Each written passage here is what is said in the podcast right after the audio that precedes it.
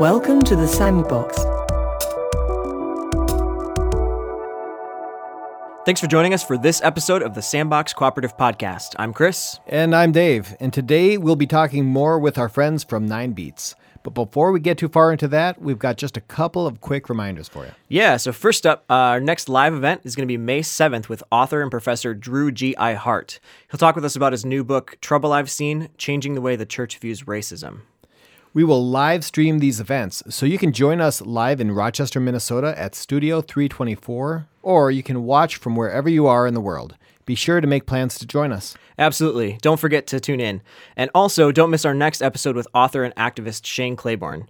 Shane has a profound way of inviting conversation around challenging topics, and we'll talk with him a bit about his newest book, Executing Grace How the Death Penalty Killed Jesus and Why It's Killing Us. You won't want to miss it. But for now, we're excited to share the second half of our conversation with our friends from the Nine Beats Collective. This is a group of artists, poets, musicians from four continents who gather to create songs and art exploring the ancient wisdom known as the Beatitudes. Today, we'll hear a bit from Matt Valler and Mark Scandrette, and we'll hear a few more samples of the music from the album.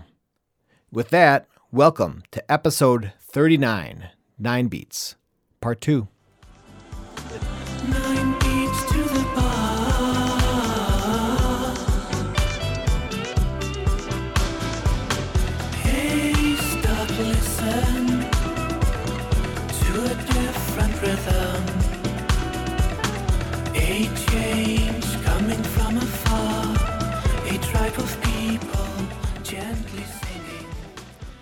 So that was a quick sample of a track called Nine Beats to the Bar from the upcoming Nine Beats album. As we get started with today's conversation, we'll talk with our friend Matt Valler, who wrote some of the lyrics to the Nine Beats album. Here's some of what Matt had to say about working on the project. All right, so we're sitting down with uh, Matt Valler, who is also uh, part of the Nine Beats project. Uh, Matt, why don't you tell us a little bit about yourself and maybe how you got connected with the project? Yeah, sure. So uh, I'm Matt. I'm the founder and director of something called Alchemy, which is a social business that experiments with stories to create change. Uh, but I also have a background in biblical studies. So uh, I got involved with the Nine Beats. Um, I was asked to write a reflection on how I might we might reread the story of the Beatitudes uh, a different way, uh, and how that might be a bit more um, deep and relevant in our contemporary uh, our contemporary life. So that's what I got involved in, and, and kind of part of the uh, group that was then developing uh, some of the thinking around that and uh, um, working around the album. Uh, yeah, so it's been it's been really interesting to be part of. So, uh, so what exactly was your role in in this project? What kind of like hands-on work did you do? Um, so I wrote a piece um, called "Blessed Are the Undead." Uh, an invocation for ghosts, uh, and really, um, I, I'm fascinated by the political context of the Gospels, Hmm. uh, and I find that often that's left out when a lot of people read the Bible. Uh, and so, the Sermon on the Mount, you know, it's this kind of iconic speech by Jesus that's uh, that's very famous. Um, even people that aren't particularly religious have often heard of the Sermon on the Mount, and particularly the Beatitudes and this, you know, blessed are the poor in spirit, blessed are the merciful, blessed are the meek. Uh, but it's all very, to me, it's all very sort of 19th century England. It's kind of Victorian paternalism. oh, blessed are those poor people, and blessed are the people that help the poor people.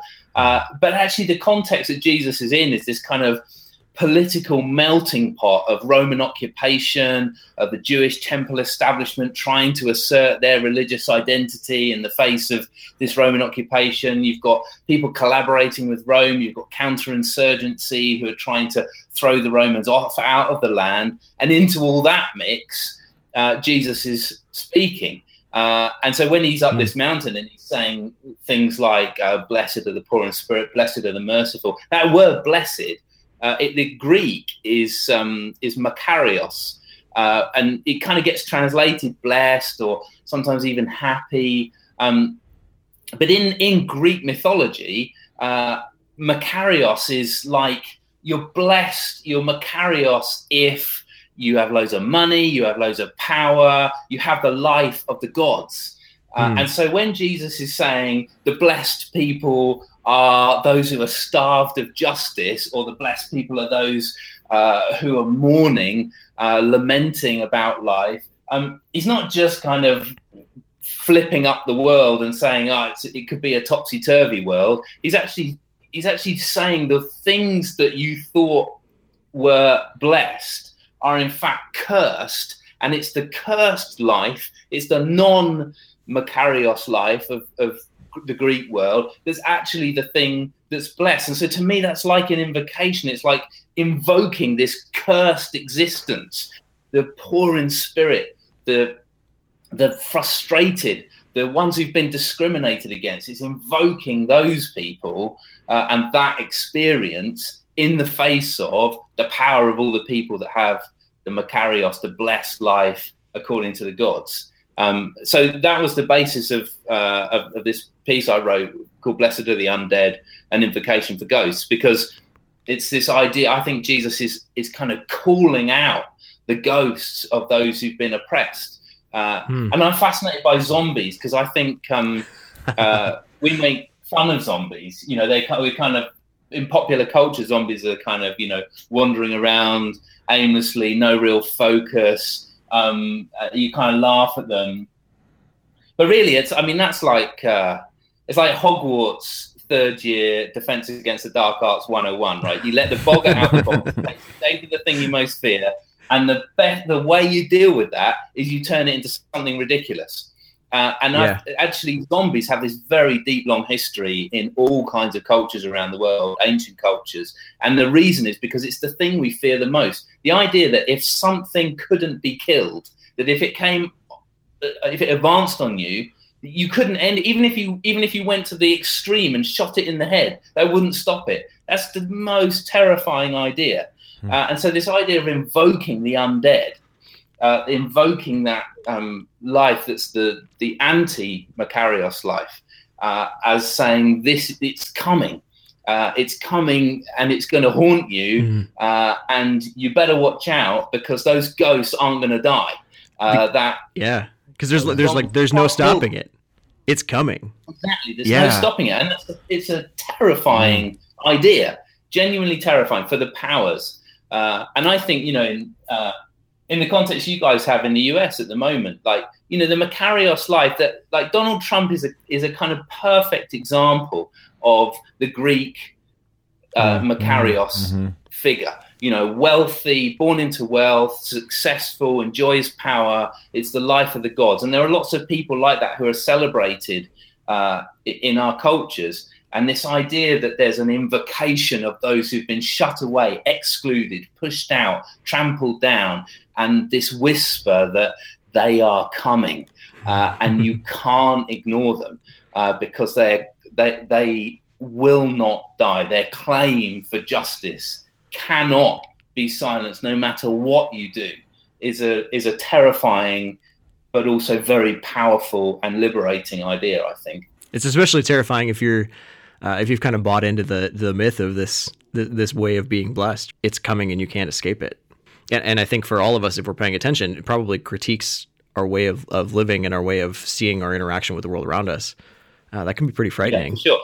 I, I totally, and I think that we're all living with this tension of you know wanting to be more just, wanting to be more honest and truthful, wanting equality, and yet at the same time, um, really trying to make things better for ourselves, valuing the things that we own, uh, valuing our status and wanting more of it, and we're, we're just in a constant wrestle over that. Uh, and I think this idea that there are ghosts that haunt us in that um, is quite a powerful, it's quite a powerful and productive idea for us to think through.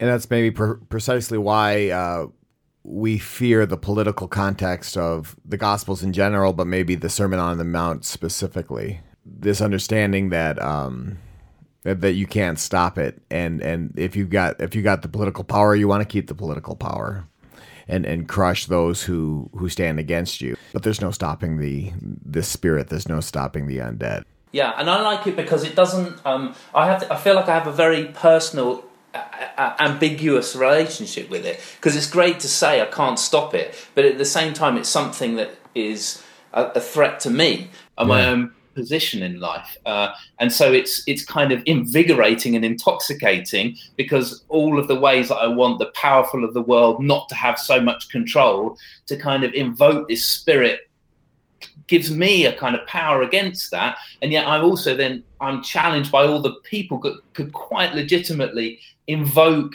that spirit against me for the ways in which uh, i benefit unjustly by the virtue of my privilege uh, and you know just simply where i was born in the world and uh, uh, the color of my skin my gender and so on. And that um, it's a two, it's a double-edged sword Right. for me and that I, I feel like i have that relationship with the gospels that on the one hand i i want to endorse it and on the on the other hand as soon as i endorse it i feel like it, it, it cuts into me Mhm. uh, and my own experience of life and uh, that's why it's such a such a, a powerful challenging thing for me It's it's so hard to endorse it and uh, not domesticate it. yeah exactly yeah because we all want to domesticate everything Yeah. because it makes life easier for us and that's just a very normal human thing but um yeah there, there are other people in the world who need uh, our level of power. I mean i say this as a you know as a straight white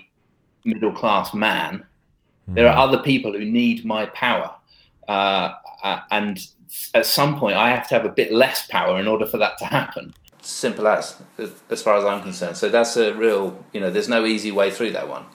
maybe that's to me why one of the compelling things about the Nine Beats uh, collective, this project, is it really is people from all, all over the world, from different walks of life, and it does give different insights into this thing. And still, it's it's never going to be a complete uh, uh, understanding of it because y- you know there's more than just a handful of people, um, obviously in the world, but just to, to have this global perspective on this ancient wisdom.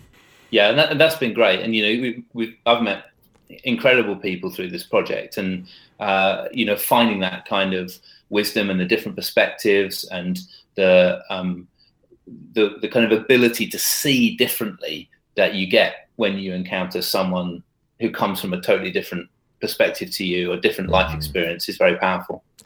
As you've been working on this project, what's one of the maybe more interesting things that you've learned because of that kind of cross cultural experience? Yeah, that's a good question. Um, so I think people from different cultures ha- have a different set of expectations about what power looks like, uh, and you know because the, because these nine beats are so much about inverting normal power relationships. I think seeing the different ways that people uh, bring different um, sets of cultural expectations to that uh, has been quite illuminating.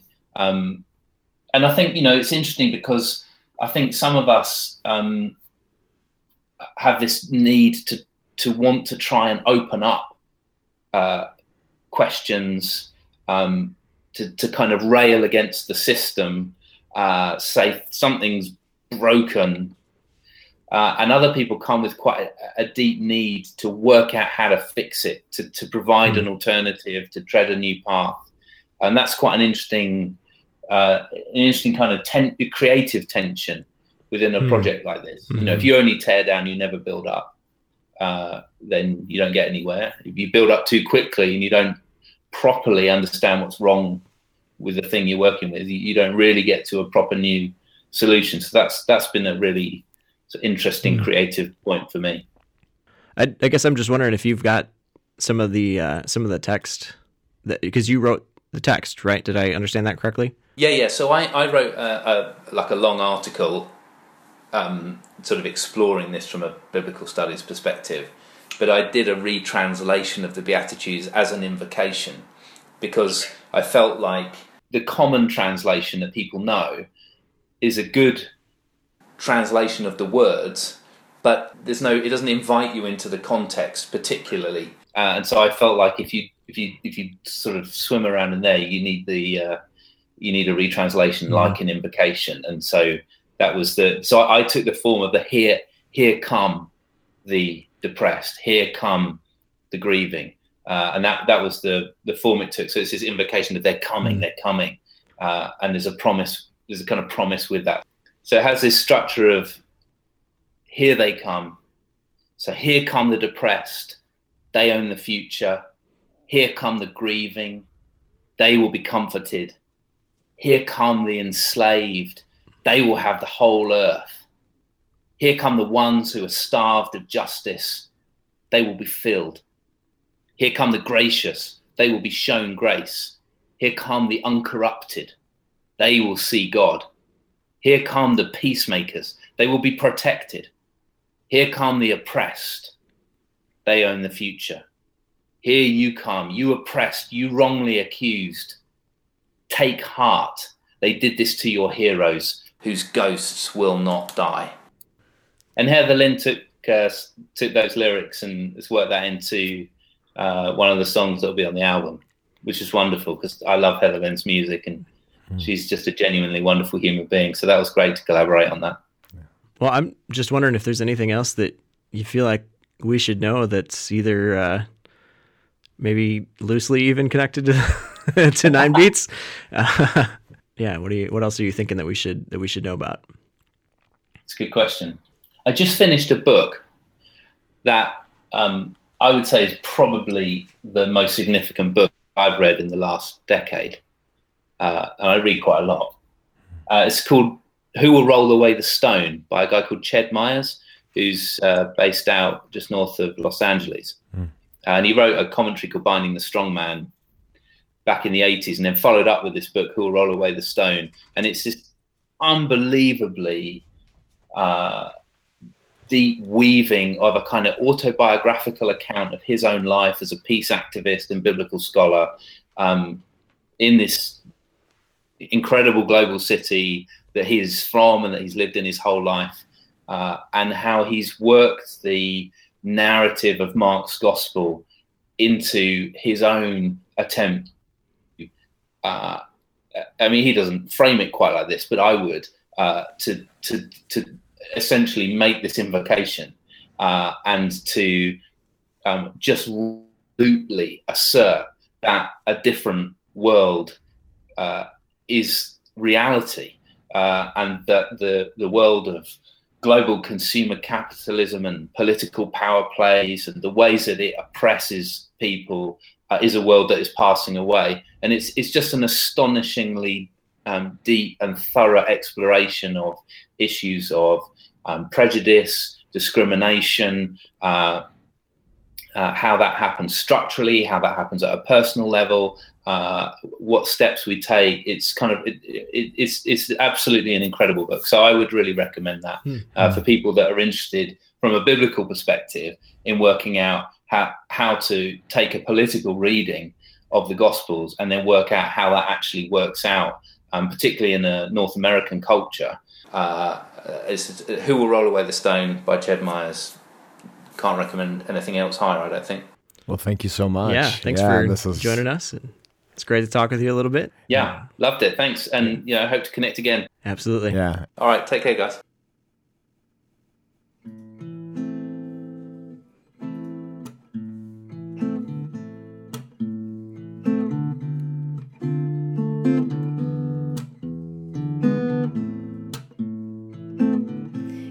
Here come the depressed,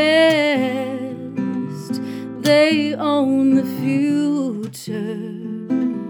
Here come the grieving, they will be comforted. Here come the enslaved, they will have the whole earth. Here come the ones who are starved of justice. They will be filled. Blessed are the undead. Blessed are the undead. Blessed are those who see us cursed. Yea, they are blessed.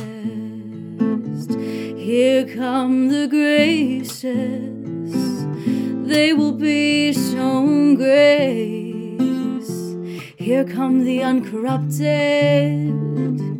they will see God. Here come the peacemakers, protected. Here come the oppressed who are wrongly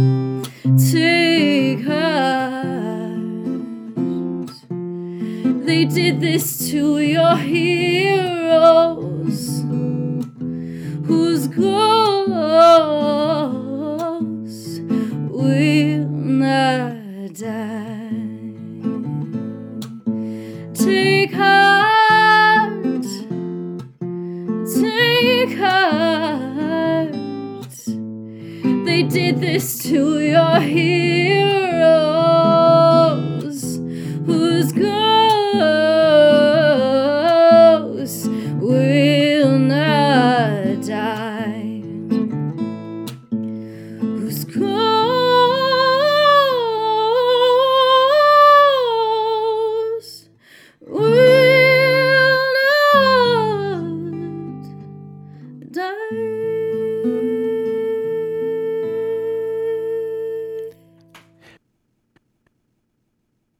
the song that you just heard was Blessed Are the Undead from singer songwriter Heather Lynn, with lyrics by Matt Valler.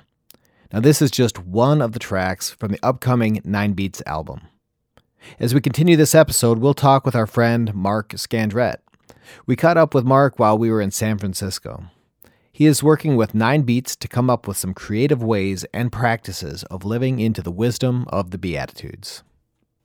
I've gotten involved in a um, really interesting project called Nine Beats. Um, there's a Bible society called Lifewords that's based in London, and uh, th- their kind of mandate is: can we come up with well relevant ways to make Scripture available in culture? And um, w- we started talking about a year and a half, a year, a year and a half ago, and um, and they were suggesting to me, hey, you know, the Beatitudes have the potential to be a sort of vocabulary for faith in the 21st century.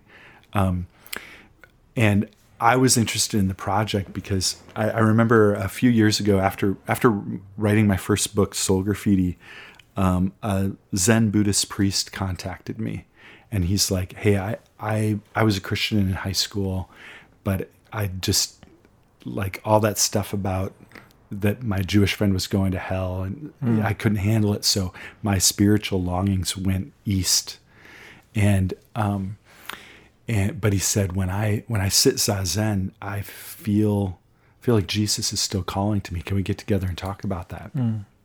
And so we began um, a really rich friendship. And um, I remember one of the first times we got together, we got some tea and w- walked around this neighborhood.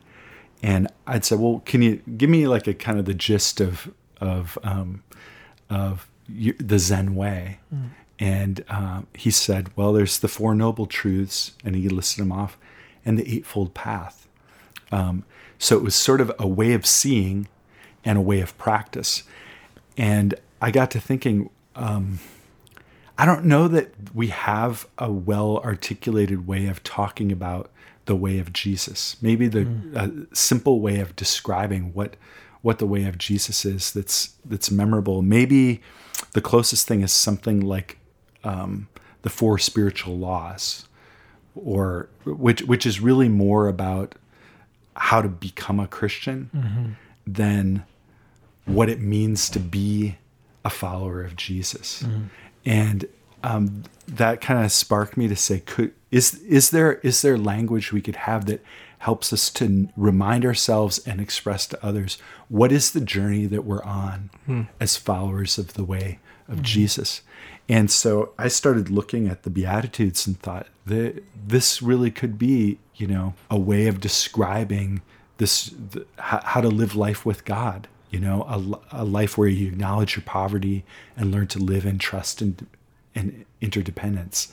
A, a kind of life where we don't run from the pain and struggle, but we mourn and and wait for for comfort and for change. You know, a life where instead of being insecure about who we are and clamoring for for role and position, we can we can acknowledge the dignity of all people and live with with humility and and on and on. You see, um, so we've been we've been working on this project for the last year or so. One of the parts of it was getting together a group of musicians and try and get them cooking a bit on the on the potential of the Beatitudes. And um, I've developed a small group curriculum uh, called the Ninefold Path uh, that communities and churches could use to walk through the Beatitudes and then take a step of practice with each of them. Um, and yeah, I really hope I really hope this can become kind of a way a new way of talking about the, the Jesus way that's totally rooted in Scripture. Yeah, I mean the Beatitudes are so so powerful, and I've seen them used in the Middle East, uh, specifically in Palestine, Israel. Yeah. uh, for for dialogue and and and for peace work there Awesome. uh, among different, you know. So and obviously for thousands of years, Christians have been accessing it, and now maybe now is important a time as ever. And I'm wondering how you know you've you've collected musicians together and you've got other people talking and you're putting curriculum together. What's the next step with this? I mean, how do you continue to get this out there and help people rediscover this this powerful piece? There's going to be an album that comes out. We're also starting. We're gonna we're working on ways of kind of helping you, young people, youth explore the Beatitudes Yeah. and some tools. Some of it's just language. Like it needs a little bit of explanation. Right, right. and and a little bit of setup. So mm-hmm. we're kind of treating the beatitudes in two ways. One is there's one message where it's the beginning of the Sermon on the Mount where Jesus is sort of saying there's a whole new way to be human. Like you could reimagine what life is about. And um, the outsiders there's a place for everybody in this. And so that's one aspect of it. And then the other would be um, I'm kind of looking at it, realizing maybe in the Beatitudes, Jesus is pointing to some categories that get kind of played out more in the rest of the Sermon on the Mount about what it means to be one of his disciples. That you learn to love your enemy and you learn to stop worrying and live in trust and things like that. But I've started using it, um, the Beatitudes, as kind of a daily reflection for me. And it's been really powerful for me to have a daily way of remembering, oh yeah, this is this is the path that I'm invited into. And every time I look at it, I'm you know, you think about, for instance, um, Jesus saying saying, Blessed are the meek, for they'll inherit the earth. And he lived this meekness. He he got down and with the towel and basin and washed his disciples' feet. He said, The greatest among you will be your, your servant. And that totally cuts across most of my, you know, t- tendencies. And it remind like on a daily basis reminds me, oh yeah, like ser- servant humility, not clamoring for position and privilege, right? That eh, that that this is the way that I'm called into, and it it's had a way of kind of you know tweaking my heart and kind of keeping me a bit more open by having that before me to remind me. Blessed are the pure in heart. So it's not just what I do; it's doing doing the right thing for the right reasons. Mm-hmm. And so there's one who knows me intimately, who knows why I do what I do, and I could learn to live with a lot more honesty mm. and authenticity. and that's the, that's that's the Jesus way. We've really enjoyed our time learning about the Nine Beats Project and hearing some of the inspiration for it. As we end our conversation today, we invite you to listen in to this song from Heather Lynn, What Can Love Create? and consider how looking at the Beatitudes in a new way might inspire us to create something beautiful together. You're unshakable, trust in me. Flowers into promise inside. Could feel so intimate to hear my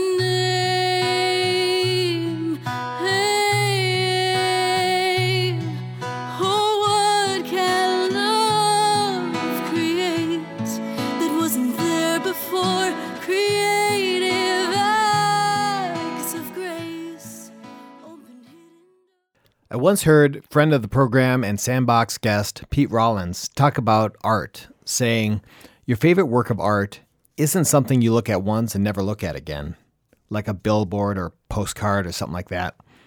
Pete said, Your favorite work of art is something you go back to again and again and again, not because it doesn't speak to you, but because it speaks to you in so many different ways. Every time you see that piece of art, it will say something new to you because you bring something new to it. You wrestle, you, you fight, you're transformed by it. To me, that's some of what the Nine Beats Collective is all about. Inviting us to go back again and again to these nine ancient verses, the Beatitudes, to wrestle with them, to fight with them, to be transformed by them these nine beats, nine verses, they can open something up about what it means to be human, what it means to be a follower of Jesus, but ultimately, how to put it into practice. We can be affirmed by these nine verses, we can be challenged by these nine verses, but ultimately, as we wrestle and we fight with them, perhaps we might experience transformation. Maybe this album, the work of these artists, poets, theologians, and musicians might introduce you to something that is simultaneously ancient and fresh. It might ground you in a new practice around words that are thousands of years old and unlock energy and insight into the pattern and life that Jesus was inviting us into all along.